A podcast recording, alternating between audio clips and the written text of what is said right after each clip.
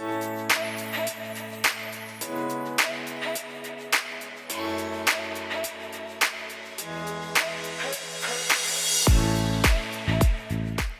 to She Brigade, the podcast. I'm your host, Belon Tlemsemere. On this podcast, we bring you amazing trailblazing women to come and share their life and career journeys with you. From entrepreneurs to 9 to 5ers, join us as each guest takes you through all of the highs and all of the lows of their journeys that have led them to being who they are today. Hello, everyone. Welcome to another episode of She Brigade. Today's guest is Nobuhle Ndlovu. Nobuhle is an investment professional with over 10 years' experience in the mergers and acquisitions and private equity spaces in Africa and other emerging markets. To say Nobuhle is multifaceted is honestly an understatement. She's passionate about education, mentoring startups and businesses, and doing work across the continent. She also completed her MBA at the University of Oxford, with distinction, by the way.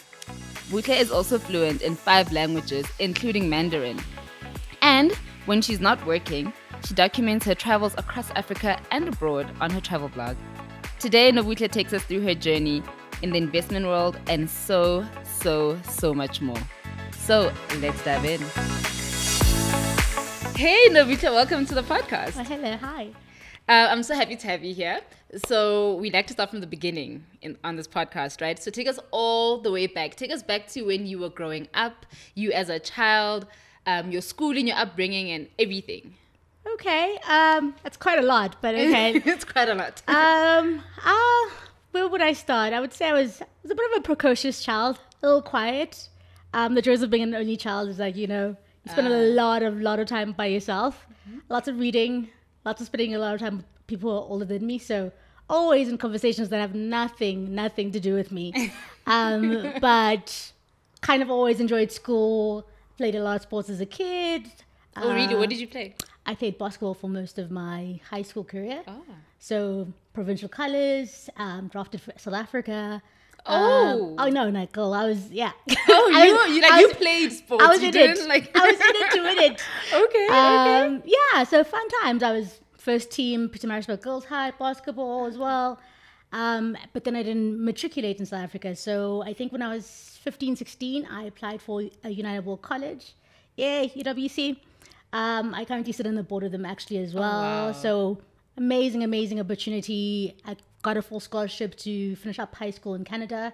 Um, the whole ethos of, of UWC is, you know, how can you really get to know people and how can we create world peace um, without getting to know people from around the world? And so it was really created in the in the height of um, around the 70s and 80s, and, and the world was in strife and people didn't know each other. And so you apply to your committee in each country, you get a full scholarship. And so the whole emphasis is that regardless of where you're, you're stationed in life, if you really want to make a difference, if you really are good academically, you should be able to get a scholarship yeah. whether your parents have a lot of money, whether your parents don't have a lot of money, it kind of puts everyone in a the same Equal footing. Yeah. Yeah. Wait. Wh- how did you even know about it? How did you get to apply? Like. Man, you know Because like we just you're just going to school and just going through the motions, trying to matriculate, and so I'm like a huge believer in just like karma and that like certain things happen for a reason always. Um, so I was a boarder at Girls High, and a girl who was a year above me, um, Zama, actually got this fu- this full scholarship. One of them the year before, and she went to school in the US. Um, and then I was I was home in Stanger, tiny town in in KZN, um, where we used to live back then. And randomly, my mom was like, "Oh, I saw this article," and she'd like cut it out and she saved it for like a few weeks. And it was like one of my border weekends when I went home, and she was like, "Oh, I saw this article. It just it seems like something you'd be into." ah, And I was like, "Oh, so random." I'm pretty sure Zama just like got Mentioned this. mentioned this like a few weeks ago when she was like packing up and leaving, and like she was one of our brightest at Girls High as well. So everyone, all the teachers were like, "Oh, you can't go. Like, why would you want to do that?" And she was like, "It's a full scholarship to to school in the US. Why would I not want to go?" Um, so randomly, the guy, and actually, I, I now sit on the board with him. He he was actually from my hometown, and he was like, "Oh, if anyone's interested, um, I'll be in the library between day A, B, and C. I'm very happy to just meet up and have a conversation about the scholarship."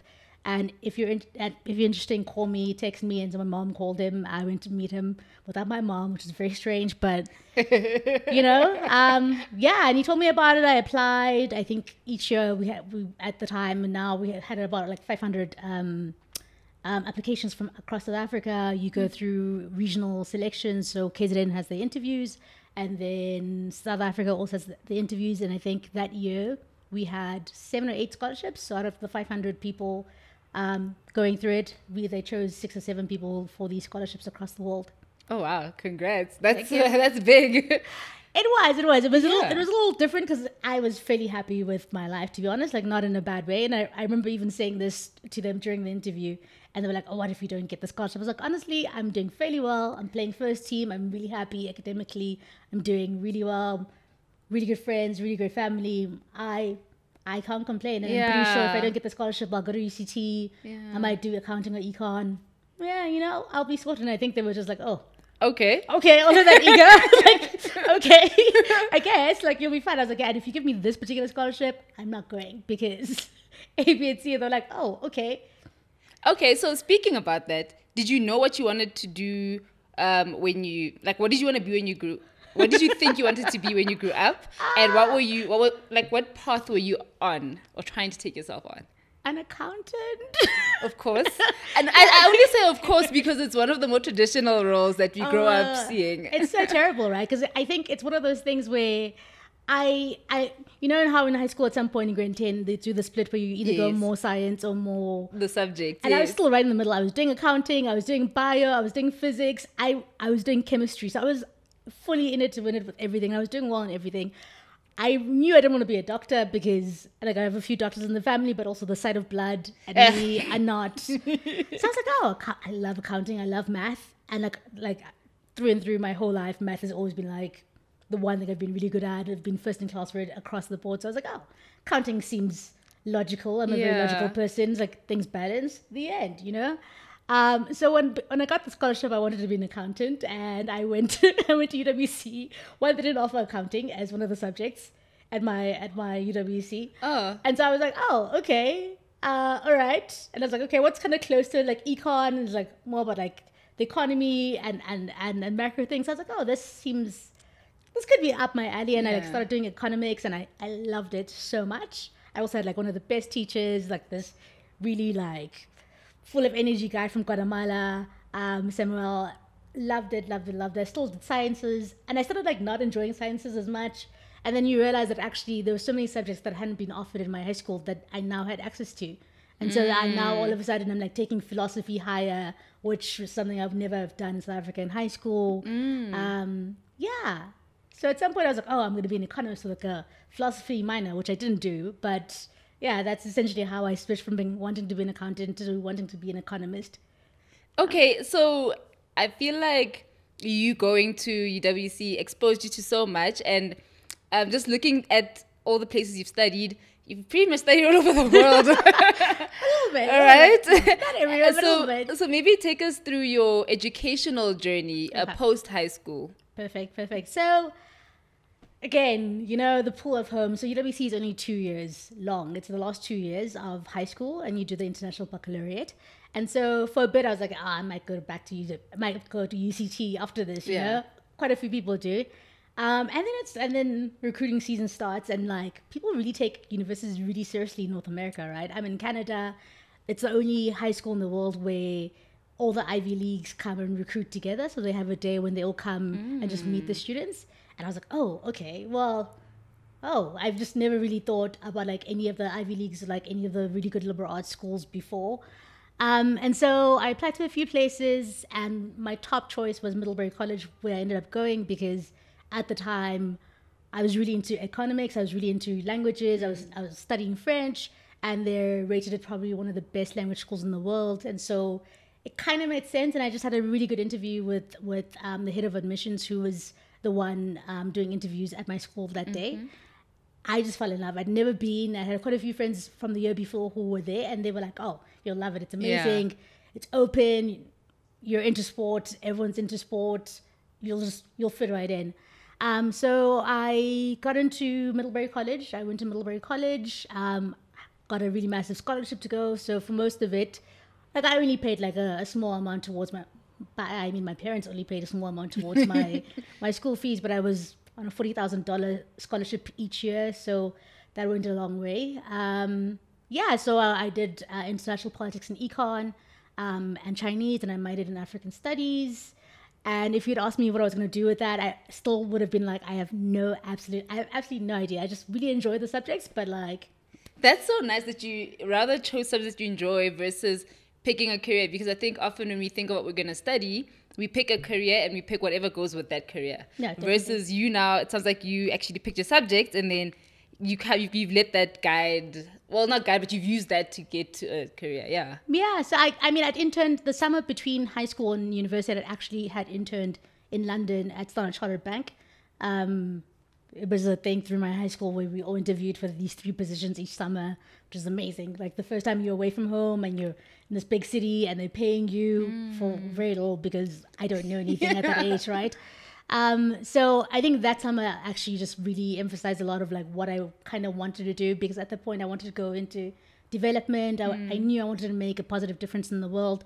I just wasn't entirely sure how. And so it was really weird that the person I interned with um, had actually worked at Oxfam before. And so I was like, oh, you know, I'm thinking also Oxfam, United, like United um, Nations, that kind of vibe, you know, I Yeah. really want to like save the world. And he was like, I would strongly advise you to actually work for a corporate because they have more money and they actually they actually do track their spending as opposed to NGOs that just give money and then go you go and spend it. And so it was like very strange because I was like, oh, okay, really? Like, he's like, yeah, I, I would, whatever you do, I would actually look at a job that's quantifiable and you know you can go actually, if someone gives me a dollar of money, I can tell you that I spent that dollar doing A, B, and this, C yeah. and I made a difference. And so, yeah, that kind of, that's how I kind of shifted my, my thinking more towards, okay, maybe banking whilst I was at university, this would be interesting. Um, I studied Chinese. So I went on study abroad my third year to China. Someone called me and they- and they said they wanted they were doing um, they were opening up a China Africa desk in in in China. And by this time, I was actually fluent in Chinese. And I'm like, oh, you've interned with us before, Yeah. Standard Chartered. Don't you want to intern again this summer? I was like, sure, okay. Will you pay me? And they were like, no. And so I was like, oh, okay. So this is also a problem. You can't just expect me to intern and like not give me money to stay in a foreign country for like Yeah, three months, you yeah. know? But then like the school was really great about like internships, so they gave me a ton of money, not a ton of money, enough money to pay for like my room and board for the summer.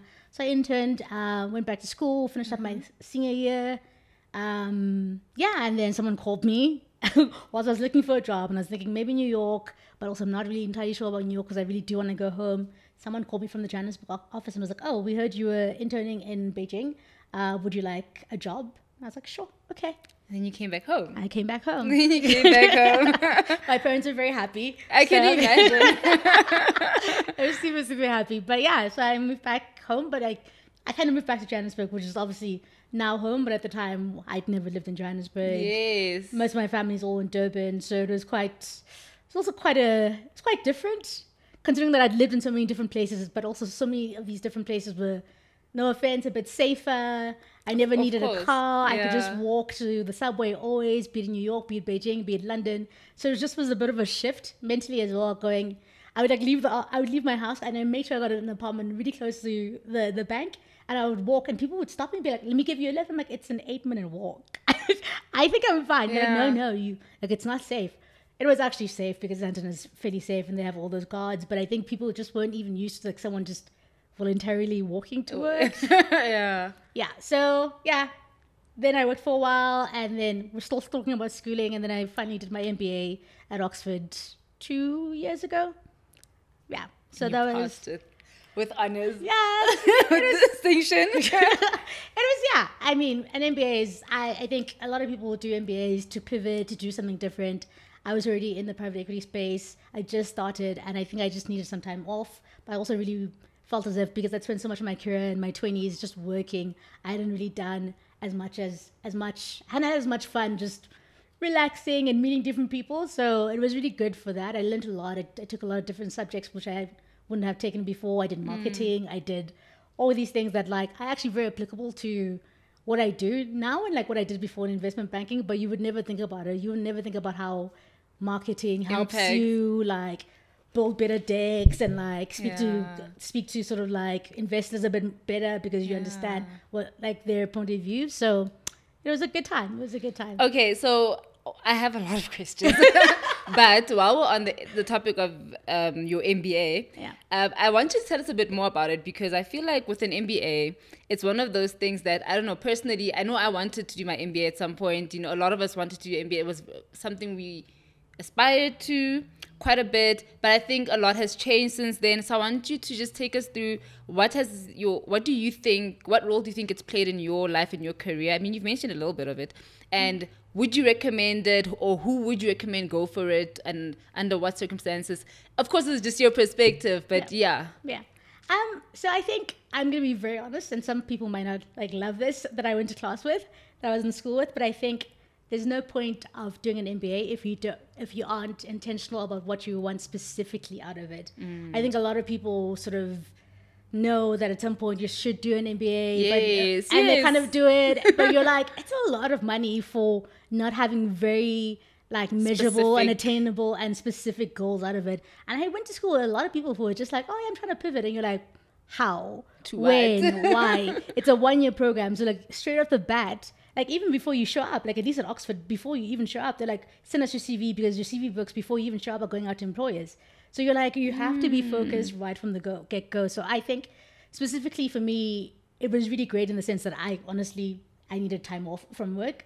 I'd kind of been working full out for most of my 20s and I, I didn't have a nine to five, right? So like I was working really full out. Like during the week, weekends, I was traveling like two weeks out of four. So like I literally spent most of my time just everywhere.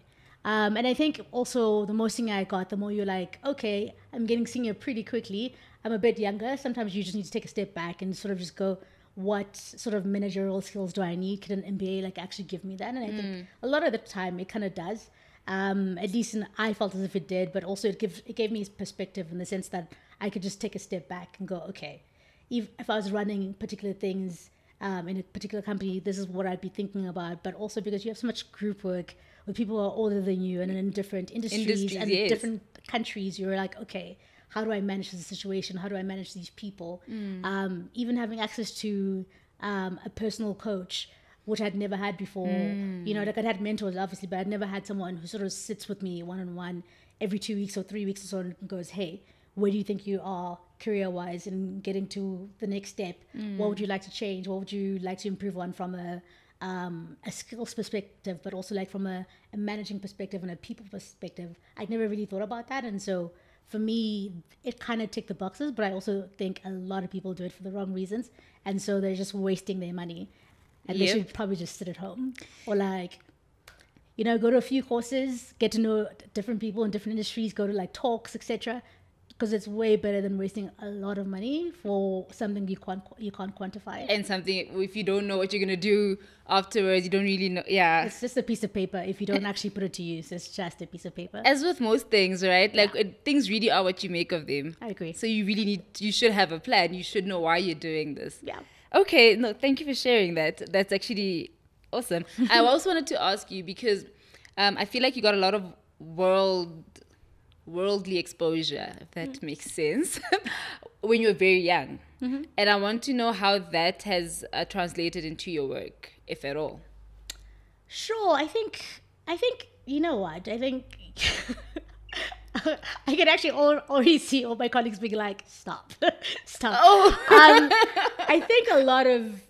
So I grew up in investment banking, right? And and a lot of investment banking really is about just honestly a lot of PowerPoint, a lot of advising, a lot of no, it is. It's a lot of PowerPoint. It's a lot of Excel when you first start. People make it seem so flashy, and you're like, I am in the office working on a PowerPoint deck at three o'clock in the morning, and I have to be back in five in like five hours. And you're like, but you go to someone's Instagram and you're like, no, no, this person's living their best life. And you're like, no, Yes. no, I was in the office. That was like last weekend. Um, so I think my only, honestly, I think because of that also, I think w- when you put in front of a client, you kind of have to speak with a lot of conviction because you spend a lot of time in the weeds and like getting to know the numbers, etc. You have to speak with a lot of conviction. You have to speak with a lot of just understanding the business, but also with a lot of confidence. I think really a lot of my exposure really made it possible for me to have a bit more confidence, one in myself, but also to have a really good view of what's happening in the world as a whole. So whatever I sort of learn or whatever I'm working on, I know how to sort of put it into context of things I've seen or things I've like read or things I've really experienced. So I'm not necessarily just speaking from a oh I, I did a desktop exercise on your company in A, B, and C. It's more the fact that I'm oh actually I've I've dealt with your product in this particular instance and this is what I think about the Ah, product, but also the numbers translate this way. Um, so, but also just overall understanding the world more, but also a lot of just confidence in speaking about things that you would have learned about anyways. But like if you, there's a huge difference between crunching numbers and like understanding the business from a numbers perspective and just knowing the. From having been, Been there. there, Yeah, yeah. So yeah, I think that's really what my experience has sort of, yeah, it's sort of given me. But also just walking into a room and feeling as if you know I deserve to be here, which is something a lot of I've, I've seen a lot of the time where even people who are like super smart really struggle with sometimes. Yeah. And you're like, actually, because I'm like I've done A, B, and C, I I have every right to be here. Like no one can question like my presence in this particular room. Yeah. So, I mean, you're very confident. I don't know if I okay. All right. Oh, at, at least it's coming because, and just from what you're saying, um, have you always been like this, or is this something that you learned over time? And if so, where do you think it comes from? Fake it till you make it. No, I'm just but that's also true. That is also That is true. also true. Um, yeah, I think I'm a bit more outspoken than I used to be. I think yeah, because you said you were a shy child I growing was a up. shy child. I was a little quiet. Like I was like I got bullied a little bit in primary school. You know, you're the nerd. They're like, "Oh, can you do my homework for me?" You're like, "No." like, what do you mean? and then you're like, "Oh, I'll do your homework for you." You're gonna. Oh, you're gonna. Yeah. Okay. Um, no, I think.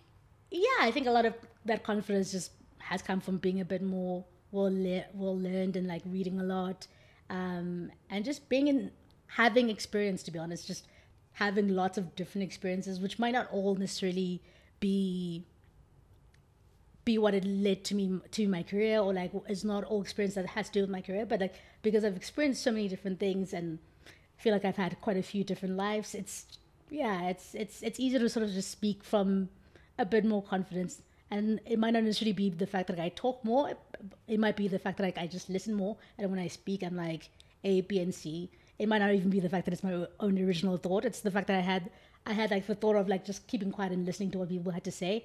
And then perhaps sometimes regurgitating the same thing they said to them in like a in a better more specific way Yeah, like it is important because um, who was I talking to? I forgot, but one of my previous guests said, "Oh, we all love to talk, okay, but whoever really stops and listens, yeah sometimes you just need to and just listen." very crucial very very crucial Mm. yeah Okay, so you've also worked at a number of places, right? And I was just thinking about this the other day. When do you know that it's time for you to leave? This is not about your current job, if anybody's listening. but like, how do you make the decision that it's time for you to go on to the next place or the next, whether it's like position or switching companies completely? Ah, wow, that's actually a really difficult question because I feel as if, for the most part, I I grew up in one particular bank. So I talk about these internships, but they're all at the same bank. Ah, and yes. then Beijing, China, London, all the same bank. And so, like, even making that decision to leave to leave investment banking to go to private equity in Kenya was a very difficult one because I felt as if I'd grown up there and that was my family and even like the group CEO was my mentor at some point because he went to my high school in Canada and that's how I got involved with the bank. Um, but I think when I sort of moved from there, I felt as if I'd gotten to a point where I was not necessarily the most knowledgeable person in the room. Like my boss was brilliant. I like, I still think he's one of the smartest people I've ever worked with. But I felt as if I'd gotten to a point where I couldn't learn very much more from a few of the people above me. And so if you get to a, that point, you're like, well, you could sit and collect a check, but you're also young enough that like you really should still be growing yourself and stretching yourself. And I felt as if I needed a, like a new sort of challenge to stretch myself. Um, but also I would not have just quit for the sake of quitting. I like I'm also a str- strong believer in that if you're gonna move, one, why are you moving? I'm not mm-hmm. growing anymore. Okay, move. But also don't quit for the sake of quitting. Like find what is your backup. And a lot of people actually, I've heard so many people say, "Oh, you know, when it's not for you anymore, it's not for you. Just quit." And you're like, "I'm like, no, black tax. Like, I've got no, I've got expensive taste. Like, paying for my lifestyle in these months where I'm like looking for a new job? Like, this is not a thing." Um, It is so romanticized, you know, leave. If, yeah. Oh, Right? no. It's not, actually doesn't work that way. It really doesn't. You're like, no matter how great your skills are, like, and I, I feel as if like when I left my like investment banking, like mergers and acquisitions, I felt as if like you know I could find another job, even if it was I wasn't right there, but I could find another job in two three months. But I still was like, oh, let me see what's out in the market. Hmm. Let me see where people are valuing my value because sometimes you think the grass is greener on the other side. Yeah. And then you meet people and you're like, oh, this person's an idiot. I could never work here. like what? Yeah, because the environment matters too. It's not just about the work that you're doing. Yeah, exactly. And like, and someone actually said it. Well, a bit of a tangent, but someone said it to me like at, at some point in my twenties that you know the, when you first start like working, it really is about like the role um, and what you're doing, and then the more senior you get, it's really about the person you work for. So if you don't feel as if you can't learn from the person you're working for, your your immediate boss, then that's not a role for you. Yeah, absolutely. Okay, so what have been okay? Wait, before we get to the highlights, I was going to ask you about your highlights. Um, so you work in private equity now. So tell us a bit about what you do, just for context. So what what you currently do? What it maybe what a typical day? Don't say PowerPoint. Lots of PowerPoint, lots of PowerPoint, lots of Excel. what a typical day in your life looks like. What you do and what it all means.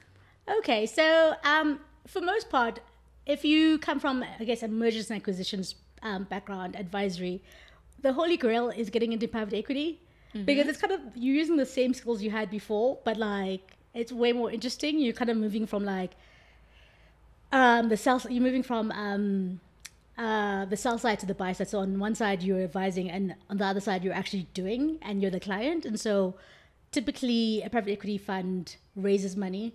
Um, it, it ranges from anything, but currently our pot of gold is around five hundred million dollars, and so you find businesses across Africa, specifically us, or like wherever your purview is, be it South Africa, be it East Africa, um, and you find businesses that you think you can grow and you can scale and you can make a profit from. So you buy them, you improve upon them in over a period of four to five years or four to six years, and then you sell them at a profit.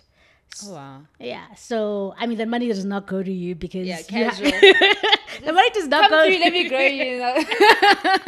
um, I'm just kidding. Yes, so yes. you have limited partners who are your investors. So they're the guys who usually front that five hundred million dollars and give it to us to sort of invest. And you go, Mm. okay, actually, um, we will give you back your five hundred million dollars plus X. Any profit above X, we get to keep as a fund and distribute like to like amongst us, Mm. Okay. essentially. So. I essentially a lot of my work is really about doing due diligence on new businesses, um, finding new businesses to invest into. Um, so looking at it from a financial perspective doesn't make sense. From a commercial perspective doesn't make sense. Making forecasts for how the business will grow in the next few years based on what I know about the market and other things that like sometimes external people will tell us about the market or the product or Yeah. whatever. Um, yeah, so lots of time speaking to people and getting to know what's happening in the market and who's up for sale, if anyone's up for sale, who's not doing well, and who needs a solution to get out of like an investment. Um, a lot of due diligence, um, but also a lot of time spending on Excel and like really tweaking what we think is the most realistic um, scenario of this business growing Yeah. based on what's happening. And then at some point, you have all of the confidence, you have all the you have all of the information. You take that, you put it into your investment memo, however long it is, thirty to hundred pages, and you go to your investment committee and you go, guys, I've we've all this particular project team has been working on NPNC. We think this is a really great um, this is a really great uh, asset to invest into. Uh, we want to invest for six years. This is what we want to do with it from an asset management perspective. And so we do hospitality. So like if it's a hotel, you go, okay, this is this is the two hotels we're looking to invest into. We're gonna grow like the restaurant. We're gonna get new customers this way and this way and this way and this way. Um, give us money. Let us invest so we can make you a profit. And so then the investment committee sort of either goes tells you what their concerns are about like the business plan or commercially, and then they either go yay, let's invest into it, or they go actually no, go back to the drawing board. It doesn't quite work. That is so intense. It is. It's quite intense. it's a hey? lot of yeah it's it's a lot of information gathering and like working And with a lot of different well. yeah all of the risk um but it's also you kind of have to ensure you have the best people at your disposal right Hmm. it's not how smart you are it's about how smart everyone you surround yourself with really is because if i'm bringing if we're bringing something to the investment committee it's not my opinion it's an opinion based on a lot of industry expertise. Mm. Um, I'm just perhaps the one pushing it because I believe in it because A, B, and C have told me A, B, and C, and I've done the numbers and it kind of works. Um, but it really is about, yeah, gathering a lot of different information and being able to sort of synthesize it and go, okay, this makes sense. And what would you say to someone that wants to follow in your path, or, or, or maybe what did you wish you knew before going down this path? Ooh, wee. What did I wish I had I I, I didn't tell you I was gonna ask that. I'm surprised. Sorry. Uh, wow. Uh, I don't know. Um, I'm actually not sure to be honest because I think perhaps I would have had more advice for investment banking because I think that was okay. way harder and it took up way more of my time. Whereas private equity is, it's like investment banking light. um, in the sense like you sometimes you do still work the same amount of hours, but the work is a bit more interesting. Um, and so I guess perhaps the only advice in that aspect of private equity, it'd be like, okay, what are you? What is the plan? I'm I'm very much a plan oriented person. I'm like a five year plan, ten year plan, fifteen year plan person. So if you're going to join a fund, what is your plan? Are you ever going to leave? Are you going to enjoy the work here that you can do it for 10, 15 years? Or are you going to go start your own thing? And I think hmm. from like the first few years, even if you're still really crafting and learning, sort of have that in your head. And so you, you know that like, because there's so much to do within even every investment, there's things that you can sort of gravitate towards a bit more. So I do a lot of legal work and I'm not a lawyer, but like I like I get a lot of the documents and I read through them, but like I enjoy sort of understanding that even hmm. though it's not really I'm not a lawyer, we still have a lawyer who does it, but so you, there's different things you could learn from each and every single thing you do. So what is your life goal? What are you trying to do after this? What can you sort of really learn from and who which people can you learn from within um, the fund th- itself? Yeah. Yeah. Okay, nice. Um, okay, so back to the question I wanted to ask earlier. Um, can you please take us through what are, what have been some of the highlights of your career journey or life journey, and what have been some of the lowlights, more importantly? Um, highlights business business class. It's kind of it's kind of roomy. It's kind of nice, you know. Nice. That's Emal's like go that way. Uh, but also what you said. Wait, so can I just say, and I think we spoke about this before we started recording about how unapologetic you are. I love, love, love that. oh, I know. No, so no, okay. So some of the highlights? You know what? I think I've I worked at some really impressive deals over the years, um, from an advisory perspective, but also from an investment perspective. And I think looking back, I don't know whether I would have sort of clicked, it would have ever clicked to me that this is something I'd be doing in my twenties or like my thirties. Oh, no, I'm not in my 30s. I'm, I'm barely in my 30s. Um, but really, I've worked at some really great, amazing deals. I've had some really great exposure um, internationally, like sitting with CEOs of like Lafarge, the biggest like cement company in the world, and you're like, oh, and you're presenting to them, and you're like, I'm 24 at the time, and you're like, holy Wow. crap, yeah. holy crap. Uh, which also comes with this downside. I'm pretty sure once someone was like, oh, how old are you? You look pretty young, and you're like, you would never ask that from, from a man, would you? But okay. Right? Like, let's keep it moving. Like, I'll, I'll smile through this. I I also learned about not like I I'm very open and I like to talk about I don't mind talking about my age Yeah. but a few years ago I actually realized that it might work to my disadvantage. I never understood why people don't talk about their age. Like women Oh, don't, you don't. know they say women don't say their ages and I'm like ah come on. But then you realize in business that it could actually how like it's ridiculous that it could be a disadvantage. I don't anymore, to be honest, because like I, I've never had an issue with it until like one or two people asking. You're like, why exactly are you asking? Do I just look Exactly. that young? But also, you ask this from a man. And chances are you would You never ask it from a man because. But I also kind of look a bit younger than I am, so I kind of I get it. But I'm also just like I don't look like a baby, and what I'm saying to you makes sense. So why are you? Why does it matter? Why does it matter how Yeah. old I am? Imagine me with my quirky glasses at the office. Nobody even believes that these are these are like prescription glasses. yeah, no. Yeah. Okay. And yeah. So are those your highlights? Is there anything else you want to add to your highlights? Yeah, I mean, I've met some really interesting people. I've worked on some really great transactions. And I've- honestly, I've seen a lot of the continent, which was one of the things I really wanted to do when I moved back. Uh, I really was like, I've never, I haven't really traveled Africa as much. And my jobs have sort of really given me that opportunity to spend a week doing work from Monday to Friday and then spending, spending like the weekend over because I, I really want to get to know the city and the people. Um, yeah, so those have been some of the highlights. Uh, Yeah. low lights i'm not okay so i think i it's, it's this is generally the thing. Investment banking requires a lot of time. Uh, it means you spend a lot of time in the office, away from your friends, away from family.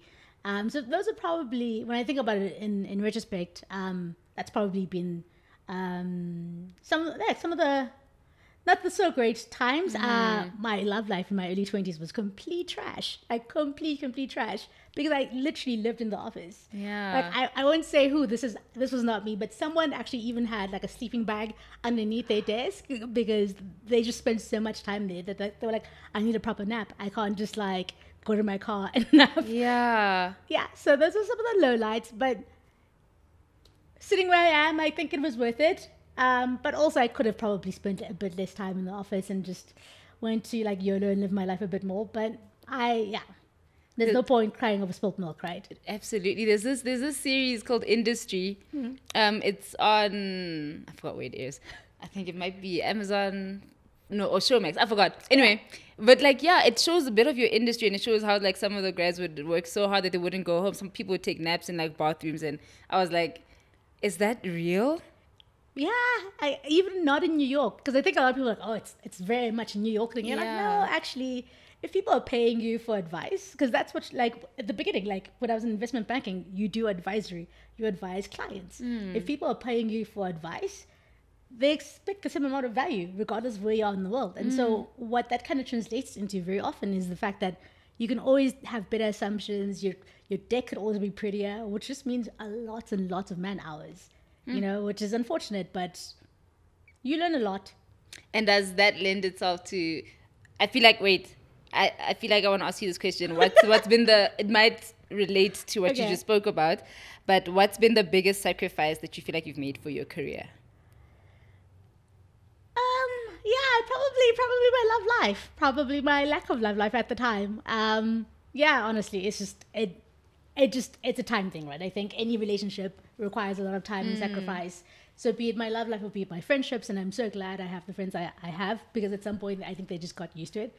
At first, it, I also would fit. I feel, also really feel offended. Like I would land on a Saturday, and or like a Friday. Like sometimes I'd like work Monday to Thursday outside of the country, and land on a Friday, go to work, come back on Saturday morning. I'm just like like sleeping, and like by one o'clock, I'm like on the social medias. I'm like, these are all my friends together without me. Like, what's going Oh, on, guys? yeah. And they're like, oh, you're in the country. Like we thought you weren't around, and you're like. Do I just stop getting invites? You know, um, but like over time, you sort of get into like a a schedule where people like actually make sure that they check. Are you around? Do you want to do this? Like, are you sleeping? Do you need to rest? And you're like, okay, you know what? You find your you find your tribe, you find your squad at a time. But again, like relationships, friendships require time and effort, which is yeah. In my twenties, probably that's probably the one thing that kind of suffered a little bit. Yeah. Yeah, no, that's hectic. And what has been the worst career advice that you've ever received? Um, I don't know if this is the worst, but there's there's this thing that's implied actually, which is kind of it's it's a little weird. One, I think it's it's strange in the sec in the sense that like I w- obviously I've always worked in industry industries where I'm the only person that looks like me in the room very often, um, and usually it's fine, right? It's it's people like, oh, you went to really good school, you're really smart, blah blah blah. And you're like, okay, fine. I'm sure there are other black women who look like me who who have experience like we are in the room, but then at some point, then like a person of minority joined the team, at least in like investment banking, and I I remember laughing because everyone was like, oh, this must be like this. You could ask her to be a mentor, blah blah blah, and I was like, okay. And i did not get on with her that well to be honest. And like i got on with so many other people within like the team. And i think that's probably one of the worst advice i've ever gotten. The fact that someone looks like you and they assume that that person is your go-to i i really believe in having mentors and having multiple mentors within be it a business be it have someone within the business have someone outside of the, the company. Mm. But don't assume that person must look like you and don't assume that person like will have the same background as you. Some of the people who've really helped push my career forward, I've been white males because they kind of got me. We sat down, we had the same work ethic. They got me. We, we they understood where I was coming from, um, and so understanding where someone is coming from is not necessarily because of your gender, because of your color. Sometimes it's just work ethic, what you want from life, and really it is the fact that people you get to know people and you realize you have so many things in common. So perhaps, yeah. And I don't think anyone ever was like, "This is advice," but it was implied that the person I should gravitate towards is the one that looks most like you. Yeah. yeah. And like those are the ones who will fight for me. And you're like, no, actually, the people who fought me, fought for me for most of my career have not looked like me. yeah. Yeah. So I had oh my gosh, I'm so glad you said that because I had a very similar experience and it's it might be a bit weird coming from me, you know, the host of a podcast that Yeah. profiles black women. but I had a very similar experience with, in, at my at my previous job where the person for me my sponsor Hmm. I had like two sponsors and neither one of them were black females. Yeah. One was a white Afrikaans male yeah. old Like, as well. like different. much much older white Afrikaans male. The other was a was a female Indian, but like it, it doesn't necessarily have to be someone that looks like you, and it it is. One of the reasons why, like I think I told you this before, why I started the podcast because Yeah. there isn't just because someone looks like you, then there's that one person doesn't mean that that's a person you're gonna learn from necessarily, Agreed. that you're gonna look up to. I mean, you can and you maybe you should, I don't know, but you need a pool Exactly. you know and even looking outside that pool is also important I completely agree. I 200% agree. yeah, Yeah. like i was yeah and i only realized it in retrospect that my sponsor was a white afrikaans male person i'm like oh wow look at how that worked out right yeah yeah okay um cool so this is my favorite part of the podcast Okay. yeah, we're here already. This is my favorite part of the podcast, uh, where I ask my favorite question. And the reason I ask this question is because I feel like when you were when you were younger, at any age, could have literally been last week. it could have been when you were in primary school. We all needed someone that we wanted to look up to, or there was something we needed to hear at some point in our lives. So I always like to ask all of my guests this question: If you could go back and talk to younger Nobuhle, what would you say to her? Oh wow. Okay. This is a little interesting because I just not very recently. I the years are now like like all a all blur. contracting and a bit of a blur. but um, I went back to my high school reunion, and what they actually made us do um, when you graduated was write a letter to yourself ten years from now, and then write a letter to yourself twenty years from now. Oh, Um, that's that's that's the 20 year one, I think they mail to you. The 10 year one, if you're coming for a reunion, they'll keep it. Otherwise, they'll mail it to you. And I remember opening mine and just being like, oh, that's hilarious because, okay, this is still very applicable. um, but essentially, my letter essentially went, oh, um, you know, just take time to smell the roses. You Oh, work wow. really hard. So sometimes just remember that balance is very important. Like you don't have to work as hard, which is hilarious because very often I'm like, oh, it's because of investment banking that I'm like this. But you're like, if I could write that at 17, 18, it's just Yeah. it's like what what came first, right? Like I was attracted to investment banking because it just requires you to work a lot, or is it because I've just always kind of like been very driven, and therefore it seemed like a career I wanted to get into. Um, so perhaps the same advice. I think balance is very very important. Um, ensuring you have you take time for the people around you um, and take time for yourself because careers are really great, but also looking great is also really, really great. Ha- Like having emotional and spiritual balance is really great. Um, yeah, so I think the, the advice I'd probably give myself is work really hard and get to know as much about the world as you can, but also don't forget that like you need to be a whole person. Um, and that really does mean having emotional balance, having spiritual balance, and um, being okay with yourself, you know, like having value in just being happy and being Yeah. present. So, yeah, a little hippie, but no, I, I I love that, and I know I'm I'm technically not supposed to ask more questions after this. it's supposed to be the last question, but just leading leading on from that, how how how does showing up for yourself in that way look like for you today? um, it just means that I, I meditate. Um, I spend a lot. I also spend a lot of time with myself right now just because of COVID, right? Yeah. Um, so I meditate. I work out. I know that if I physically actually exercise, I will feel better, and therefore my day will actually be better. Um, so it really is about one ensuring that emotionally I'm okay. Um, be it therapy, be it um, actually just keeping a journal and then sort of having a reference of like how I feel, um, meditating, exercising. Um, I love food, so I'm also really big about like treat yourself goal. Like Yeah. like going out, like I will go out and have a day by myself, and I have zero scum. I'm just like yeah, like treat yourself. Like I, my favorite person in the whole entire world is myself. And if I don't love myself, I, I can't give back to people that I want to give back to around me. So it really is about ensuring that like and it's in your entirety. You're sort of happy and you're a whole person. Hmm. Yeah. Uh, this has been amazing. Yay. Uh, So, what's next for you? What what can we see, or maybe even if we don't see it, whatever's happening in the background, just from you, what are your goals and plans? Well, that you can share, of course. Um, I don't know. So I think career-wise, I'm still on this path for a little bit longer. Um, I think at some point I probably would like to have my own fund. Um, I also have obviously a lot of interests outside of um, just my not so nine to five. Um, I have. I'm starting a podcast that's fairly. Well, we've already started the podcast, but we're like officially launching in the next few weeks. Yes. Um, and I'm really passionate about that. Um, lots more traveling. I'm really passionate about getting to know the world and Africa as a whole. So hopefully a bit more traveling on the radar for myself. And who knows? Who knows? Random question: How many countries have you been to in Africa? Do you know? Uh, in Africa specifically, I would say at least 30.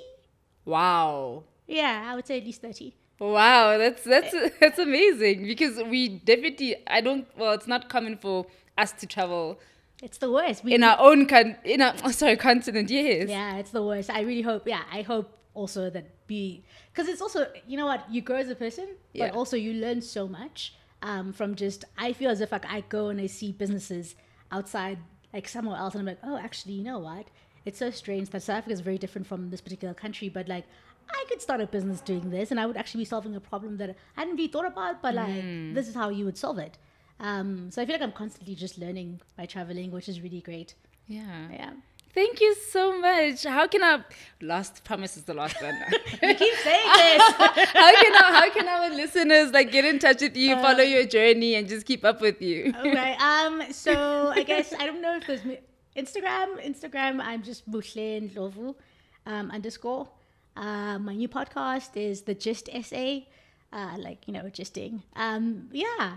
So I'm really terrible about Twitter. I have a Twitter, but I'm very terrible about it. So probably can't reach me on Twitter.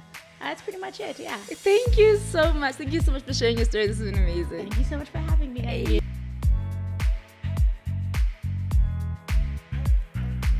Thank you so much for listening to She Brigade.